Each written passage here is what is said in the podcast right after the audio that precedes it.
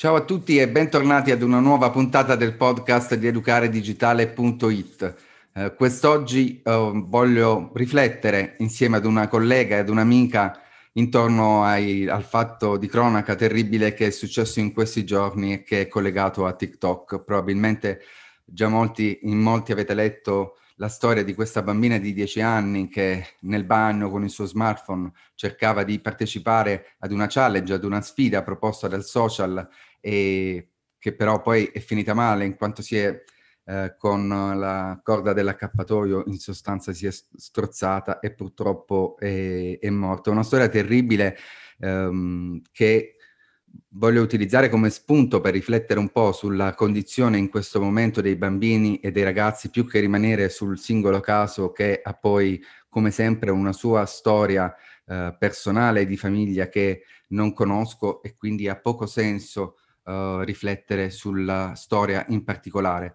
Eh, per capire un po' come stanno i bambini oggi, come stanno i ragazzi oggi e qual è l'effetto dei social nella loro vita, Um, ho chiesto ad una carissima amica e collega, la dottoressa Valentina Golucci, psicoterapeuta dell'età evolutiva, che da molti anni uh, osserva l'infanzia e l'adolescenza dal punto privilegiato appunto di psicoterapeuta, eh, di parlare un po', di riflettere insieme a me su quella che è la situazione attuale per cercare un po' di capirci qualcosa anche e soprattutto come genitori. Ciao Valentina, benvenuta al podcast. Ciao Daniele, grazie. Digitale. Ciao. Grazie, grazie per l'accoglienza. Grazie mille a te. Eh, sei stata proprio tu un paio di giorni fa dopo questa notizia a contattarmi e a dirmi che sentivi l'esigenza come mamma e anche soprattutto come professionista di spendere due parole dopo questo fatto di cronaca. Eh, ti chiedo quindi sì. eh, che cosa ne pensi, che, che effetto ti ha fatto questa notizia rispetto alle eh, a quello che osservi ogni giorno con i bambini e i ragazzi? Sì, questa triste notizia, ma come dicevi anche tu prima, Daniele, un po' eh, di notizie ce ne sono tanti e più una dimensione che stiamo vivendo in questo periodo, ci porta ad attenzionare alcuni elementi che riguardano appunto i vissuti dei nostri bambini e dei nostri adolescenti. Un primo elemento è sicuramente questa profonda uh, solitudine che vivono, questo profondo senso di vuoto, di, di angoscia di cui spesso mi parlano. E non è una solitudine, un vuoto solo storico, solo dovuto a questo periodo storico che stiamo vivendo e eh, cui la pandemia ci costringe tutti. Non è solo questo. Io trovo eh, nella mia pratica clinica che questa solitudine questo vuoto sia proprio eh, una dimensione che li caratterizza, in particolare eh, un'assenza eh, comunicativa. Questi bambini fanno fatica a comunicare i propri vissuti e eh, molto per una serie di motivi. Mh, mm, eh, e cercano in qualche modo di far da sé ecco, e di trovare da sé degli strumenti per anestetizzare il dolore, per anestetizzare questa solitudine questo vuoto, per non sentirlo più. Eh, chiaramente gli strumenti di un bambino e di un adolescente sono suoi, ok? E a volte hanno bisogno appunto di una mediazione da parte dell'adulto. E quindi questa, eh, come dicevo, questa solitudine li porta a far da sé, li porta spesso in questo periodo a trovare delle conferme eh, in, nella messa in atto di comportamenti, eh, di atteggiamenti che seppur non condividono totalmente, mettono in atto fatto eh, pur di eh, trovare una conferma sociale, pur di trovare una propria identità, una propria rappresentazione eh, attraverso anche ehm, eh, i numeri, perché mm, spesso mi dicono Valentina, Um, io uh, so che non dovevo fare questo video o non dovevo partecipare a questa sfida sociale, ma l'ho fatto pur di avere un numero di visualizzazioni maggiori.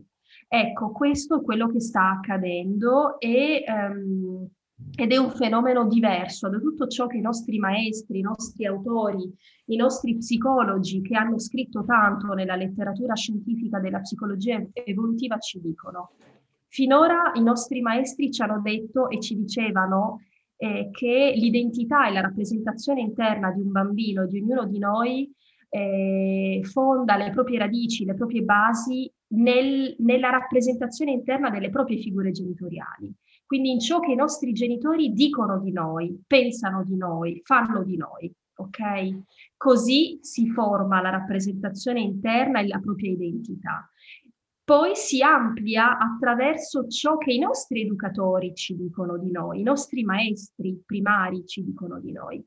Io trovo che invece in questo periodo si stia verificando un fenomeno un po' diverso. I nostri bambini non formano, penso, siano un po' lontani da questo concetto e invece eh, sono più vicini a questo concetto che vi sto per dire. Um, formano la propria identità, la propria rappresentazione interna di sé non tanto dai vissuti genitoriali o dei propri educatori primari, principali, ma in terzi. E per terzo intendo um, un gruppo, um, un comportamento, un video, uno strumento in generale. Ecco.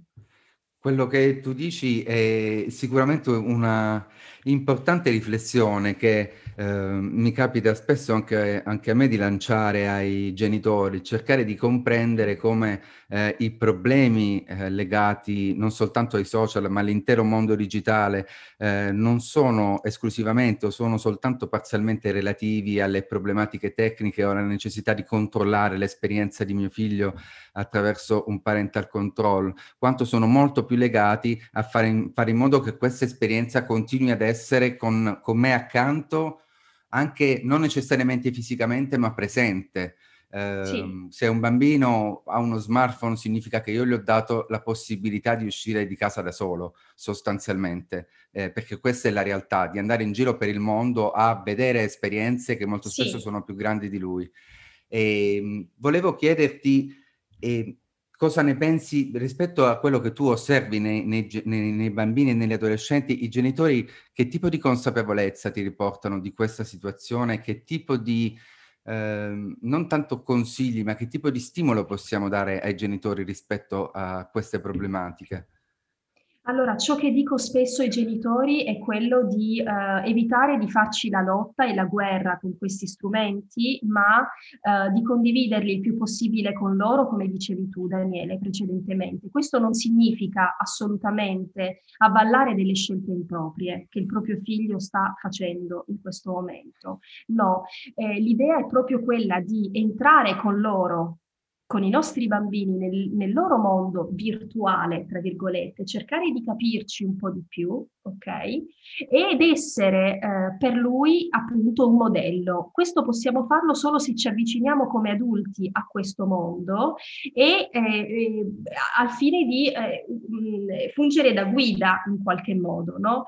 Perché eh, più ci facciamo la lotta e più può verificarsi un fenomeno di isolamento isolamento, eh, di ehm, eh, solitudine comunicativa e di assenza della comunicazione nel nostro bambino che li allontana sempre di più da noi, come genitori intendo.